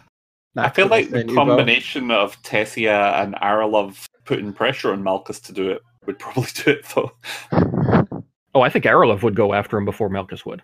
Oh yeah, but I think Aralov would put pressure on Malchus to join her, and Oh, maybe. that would work. Well, they're hanging out together right now, as far as we know. So, um, and maybe maybe really close to Jadzia.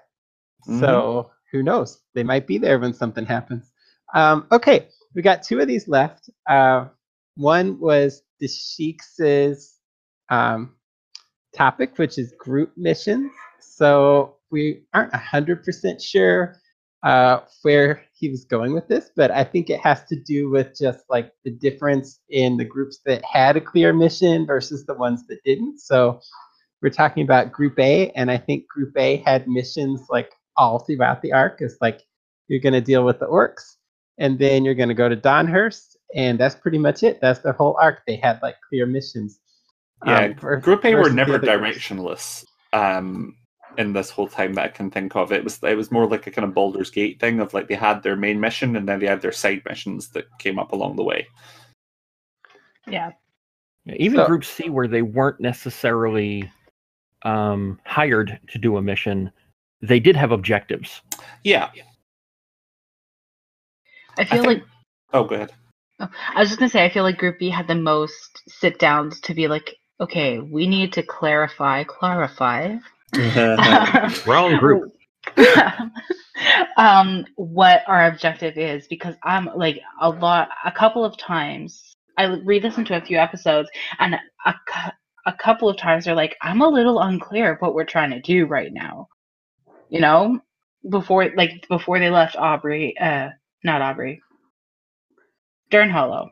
Before Yeah. they left Dern Hollow the first time, you know, they had to sit down and be like, hey, we're leaving Dern Hollow. Where are we going?" Okay, and then they came back to Dern Hollow, and then before they leave Dern Hollow the second time, it's like, "Is this still the plan? Like, has anything changed?" So because they were picking between like Callie's curse, Calden's arm, Braylon's memories. All these things were just reactions to stuff besides Callie's curse, which they never did anything about. Um, and then I think finally that attack by the Black Hands um, assassins or whatever set them on their mission. Like, okay, it's got to be the Black Hand because we're not going to be allowed to do anything else. Um, but until then, yeah, Yeah, I, and like at what that's it. And at one point, Kelly even has this like has a moment with Calden where she's like, "Do you even want your arm back? Like Right. I've got, I've been concentrating on this. I've been trying to find the ingredients. Like, uh, is it even worth me taking the time? Because if not, we've got a mile long list of stuff we could be doing. I was really surprised that that didn't take more of a front row position. That you know, uh, that all of a sudden it was like, okay, well, you know what? I'll just get by with it. I'll just carry around this this really heavy lump of ice that looks like an arm, and and we'll get by right up until the point where I have to do strength checks. But we are talking about a group that their entire arc was what 30 33 days worth Mhm. you know Is that that's pretty close, and that's what I was going to say. Is they have the shortest run time, um, shortest game time of any of the groups. and arguably the most plot threads of all of the groups. That, I mean, things just kept on happening that would, you know, it's uh, the lack of focus doesn't surprise me because they had so much to choose from. Right, and, So- and everything was urgent. Yeah. You so I and- and- think, yeah, I think the arm would have been a bigger deal if it mattered mechanically, like at all. Like I'm not hundred percent sure Jason would do the mechanics of that the same way if he had another shot at it. Um, because like you could have said that messes up some of his like spell motions that he had to make, and maybe he needs to take time to relearn how to do that. That could have been Um, really interesting, actually. hmm Yeah, anything with a semantic component, you know, Right. To to immediately lose those spells temporarily, uh, I think that would have totally changed the direction. yeah, but that, then it becomes how much is too much before it destroys the character. But also, how much is how much would it have driven getting Calden's arm back as as the force behind that group? So it's Right. it's a difficult balancing act. because personally i didn't notice a huge change like you'd have to think that losing an arm would change a person Mhm. and i didn't notice a huge change in Calden's character like sometimes it's easy to forget he's missing an arm until somebody makes a joke about it or until something happens where he needs the arm but And I think it's the difference between balancing in game and out of game time because in game it hasn't been long at all, but it's been how long? A year and a half, two years since Right. since it happened. So for for Ian and the rest of the group, it's like that was a long time ago. He lost that arm, and it's what thirty days? Did we say? Mhm. Yeah, it's been whi- maybe- at which time a person is going to be really struggling to to adjust. But it's really hard to play that out over that long of a period and keep it fresh as a well. This is a traumatic event that just happened. for sure Yeah, and I believe that he actually lost that in Group B's second episode. It was, like yeah. episode eight. hmm You know, it Mhm. was way back, and I think they mentioned it a few episodes later, where you know he was doing something, waving the stump around, um, and it's it's only been like three days. You know, it, The same episode, by the way, which is one of my favorite parts of Arc Two, was um, Braylon's disguises for um, for Callie and Elena, which yeah I I thought was just wonderful. completely meaningless disguises that were totally botched. Yeah. So, if anyone wants to hear about Group B, uh, we're recording Group B on July Sorry. 24th. Uh, no, it's fine. uh, we have Sidetrack. we have we have one more of these topics, and we've held off on it until the end. And uh, it's character death and resurrection. We touched on it a little bit, and then in the spreadsheet over here, somebody added, "Oh boy," Yeah. and I think that was the Sheiks because I know he he didn't put this as a topic, but he wanted to talk about it.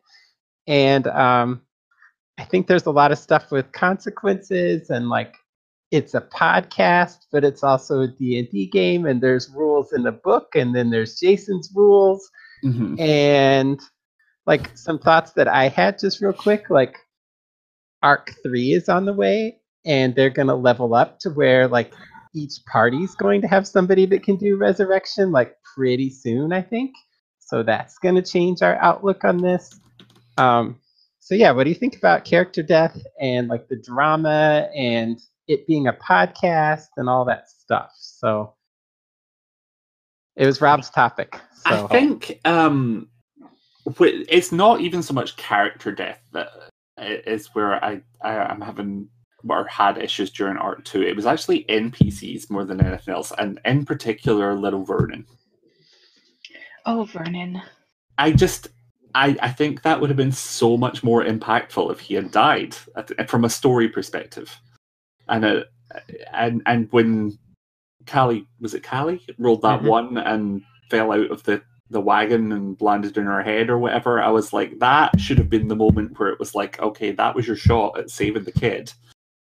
Uh, and that that one kind of like really bugged me for a while.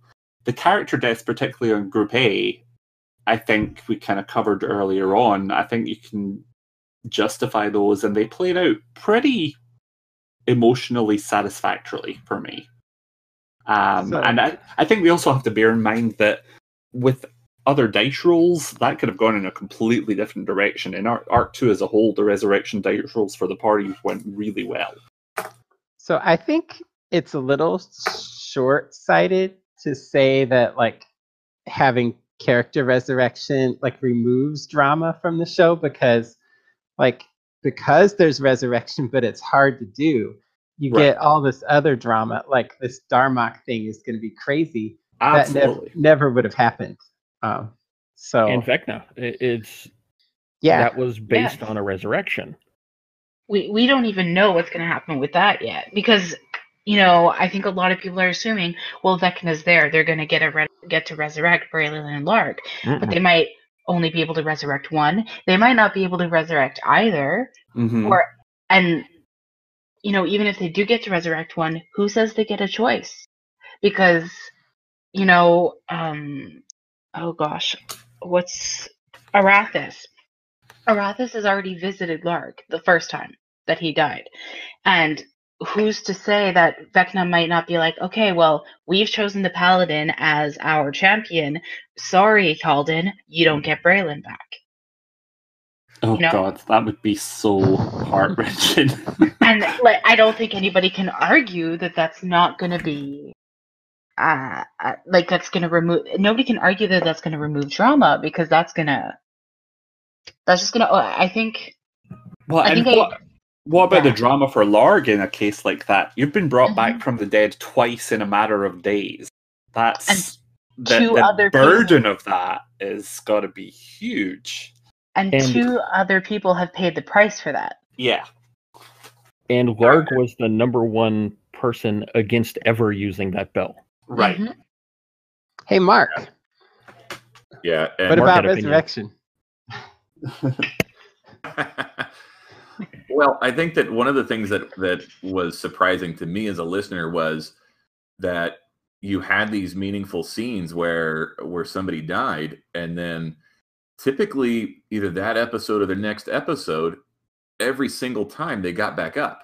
And yes, there was a price, but you know, I I don't I don't take it the same way when an NPC pays that price because I think about it from the perspective if uh, if I walk down the street and here's someone that I kind of know, what's the likelihood that they're actually going to put their life on the line to bring me back when I'm dead a- a- as a PC? So like the the the Helen one that we talked about earlier, or Ellen with Larg, you know, that one it it felt soft because yeah, we lost an NPC. Uh, yeah, it was meaningful in Larg's backstory, but it was an NPC. So y- you could make the argument that they're you know they're they're somewhat disposable to start with, but it's it it doesn't it doesn't have the punch and you know what I miss is the idea that that resurrection it takes a piece away from the caster and from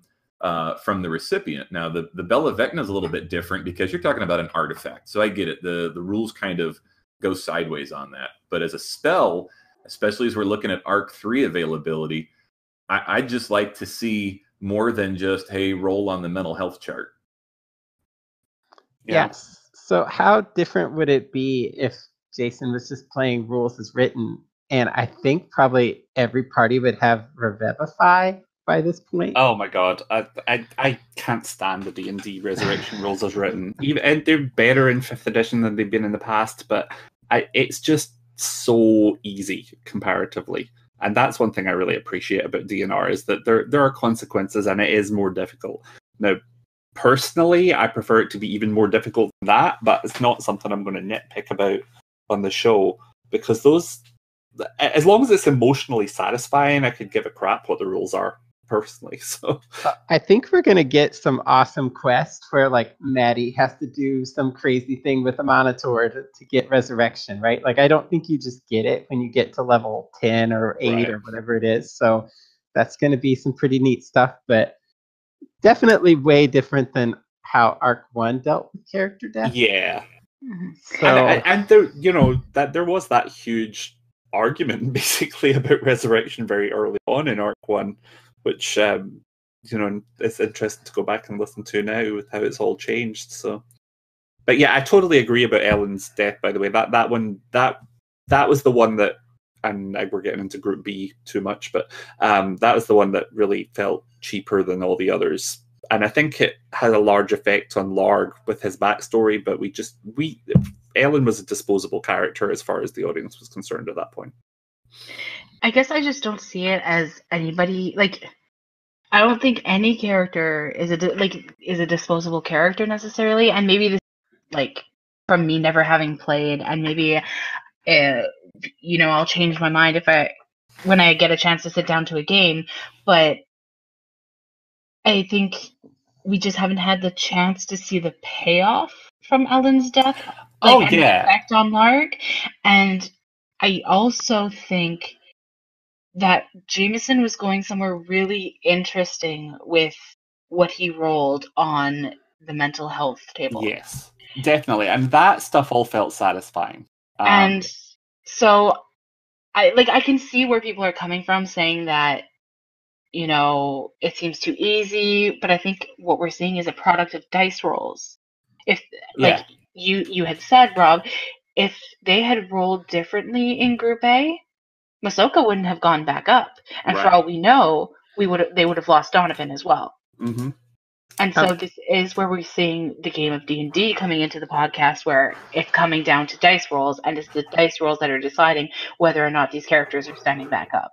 Oh yeah, I mean they could potentially have lost in the space of two episodes. There, Donovan, Masoka, Ubo, Clarissa, Amvin, and and Kirkland. I suppose will include him too, and they, they could all have been gone had dice rolls gone badly. Yeah, so that takes me to a question I wanted to ask you guys that's a little bit related to this. Um, let's say we get to arc three and like group C is really bad at steering a boat. And like episode two, they all sink and die. Um, what do you want to happen? Like, are we just done with all those characters? Like we did a whole arc and now they're both sank. Um, like what what do we want out of that? Like I don't see that happening because Okay. I mean, a that would be harsh. B it's not particularly great storytelling if the dice rolls trump the story that much. Um, I think there's a way out of it. They rolled really high on the quality of the crew they had, didn't they? They did. Mhm. Okay, so maybe my example is the problem. I'm just if we had a TPK, like we haven't had one really ever. Group two was close, but we Yeah. never really had one. What if we had a TPK on the podcast? How do I mean, you, it- how would you want them to deal with that? It's Well, got to be a possibility, otherwise there's no stakes. So, But the, the, the question you pose, what do you do with it? One, as listeners, we have no control over that. Um, but two, i i if using the example, if the boat sinks, if uh, episode three, the party just gets wiped out by a hill giant, whatever it is, um, if there's no one around to find them who cares enough to do anything about it, they start with a whole new party Mhm. that's just what happens. Um, look at the bump in the night group. You know, it's it's a, a possibility based on where they're going. Even um, if they get to, uh, are they going to Athius or are they going somewhere else? Wherever they go, Kodai, isn't it? could I? they, yeah. they could land on that island and get met with an angry tribe of natives and just get killed. Yeah. And no one's even ever going to know about it because they didn't send any notes to anybody. It's just going to be the end of a lot of plot threads. But that's So like you said. That's but the that's beauty risk. about the beauty about what's been built here is that it, say that does happen because those plot threads are left without a conclusion, there are effects on the world. Right. So and and we know by now that the story is so rich and so good that that is likely to come around again at some point in the future and join in an unresolved plot line will affect one of the other parties or the new party so um, i think you know that that kind of trust with the odd between the audience and between jason storytelling have has really been built up at this point right and there's there's things from arc one that are still kind of creeping in whether it's um thoryl's kid or mm-hmm. whatever. There's little bits and pieces. There's so many characters we haven't reconnected with even from arc one. Um, you know, the Soras and the people who did not come back that we still don't know, and we might get a thing in arc three. We might not ever hear from that character again. So, not everything needs a continuation. Yeah, but it keeps the vague interest there alive, and someone may stumble across the remains of a party eventually. Mm-hmm. I think it would be kind of comical if they got close to making the gates work after seven years and then TPK'd, and we just have to wait another like seven years for somebody to make the gates work. Dave, you're a horrible person. um, but like my right there and everyone dies. They all get turned inside out. Something I mean, happens, they all explode. end of, end of arc. When you get to the end of an arc you know towards the end of arc one was for for some of the characters there's got to be that possibility that the party don't win and maybe it's a tpk but we know that's going to have an effect on the world so mm-hmm. i think if there was a t sorry go, oh, go ahead. No.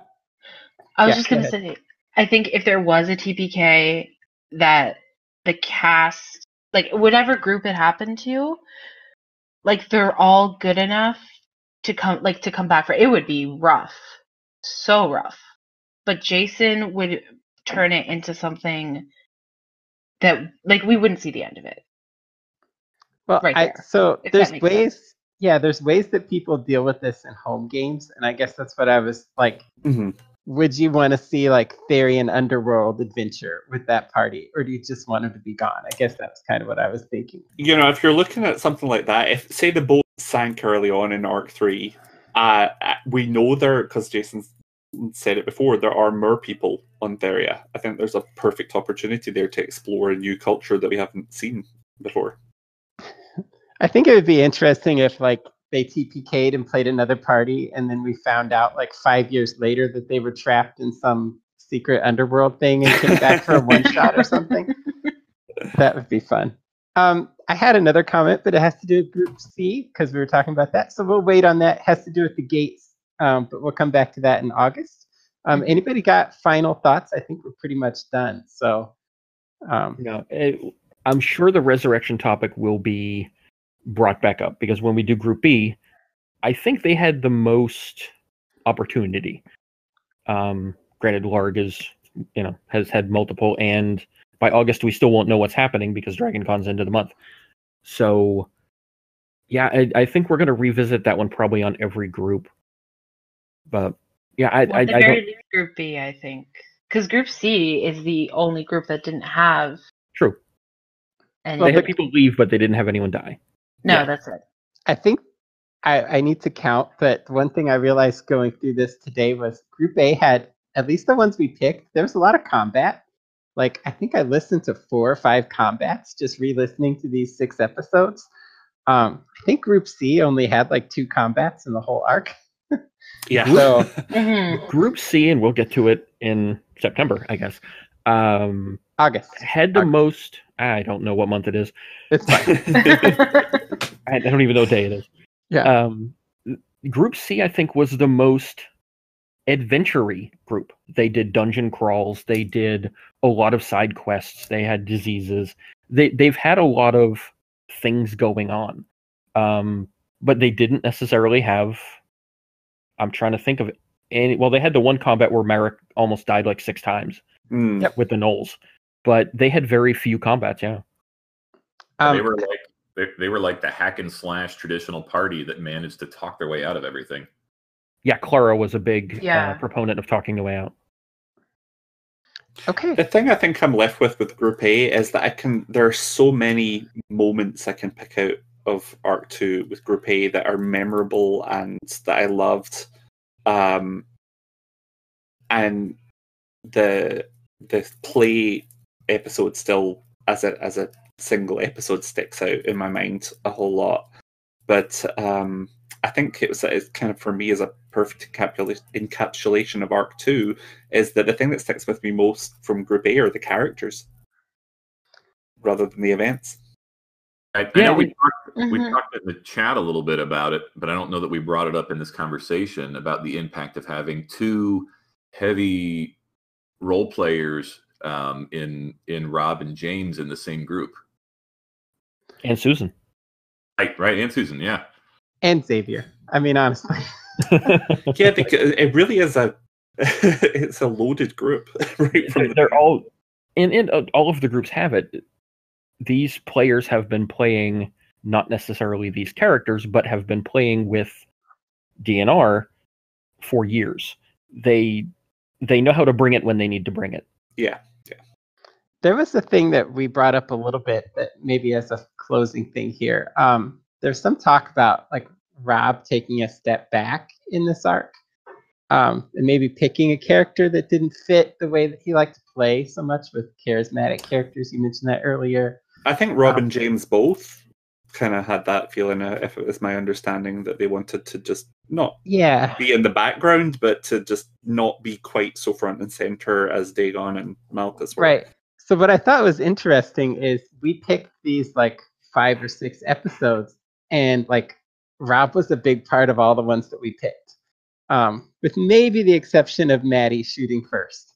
Um, so I don't know if there's something to that or not, but maybe I need to re-listen to all of them. But it seems like we enjoyed the episodes where Rob kind of stepped up. So I don't know. well I, I think rob in taking a step back from not being the malchus group talking person um, and letting other people have to do the talking for him when ubo did step up it had more punch to it hmm hmm I feel like Group A, we got a lot.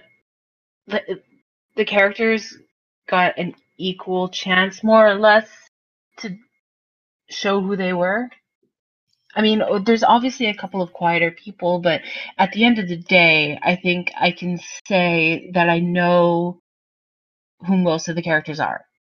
right i, I kind of want to see aster step out a little bit and Amvin step out a little bit. And I realize they are in the characters a little less front and center. But mm-hmm. I, I feel in arc three they'll they'll get their their moments to do their thing where it, it just didn't happen as a normal flow in arc two. But I I I think they'll come out. I was But I thinking think about. Oh, go ahead. Oh, sorry. I was just gonna say. I think I agree that we haven't seen as much of Aster and Amvin as we maybe would have liked. But I think with the few moments that they did get, they did a good job of showing what they stood for. Like, you know, in the old Claudius episode, I meant to bring it up earlier, but like at the end of that episode, there is that whole rope swinging competition that Masoka and Aster have. And I think just like little moments like that show, like, no, we're not having these big character moments, but little moments like that kind of show pieces of the personality where it's like, okay, Aster's a thrill seeker, and no, Aster's not okay with blood magic or demons, or, you know, Kelsey did a good job of explaining that Aster was not comfortable with Amvin after he came back. Right. And- and there was still opinions and you know activities, and Aster did have things to say about a lot of things, but there were no. I don't want to sound negative about it. Um, there wasn't a big Aster moment. But No. it- but I think it's probably going to come. hmm I think that could have changed really early in the arc if the thing with the orcs and the elves had gone differently. Um, Aster might have been a lot bigger part of how that went, but it just didn't go that way. So, Yeah. know, just She thoughts. spent a lot of time talking about and, and being very clear with what her reaction was to those orcs. And she did a good job of not fading into the background for that that front end of the arc. Yep. And then I, I think it just didn't go towards anything that was really that related to her character for the rest of the arc. So, yeah. Okay, um, I think we are done. So, I'm going to turn this recording off unless anybody else has something they want to say really quick. Nope. I mean, No, not me. Good. I'm good. All right, Bye, thanks guys. everybody. Bye. We'll be back uh, sometime. We're recording another one in like 11 days. So Mhm. I don't know when this is getting posted, but all right, thanks everybody.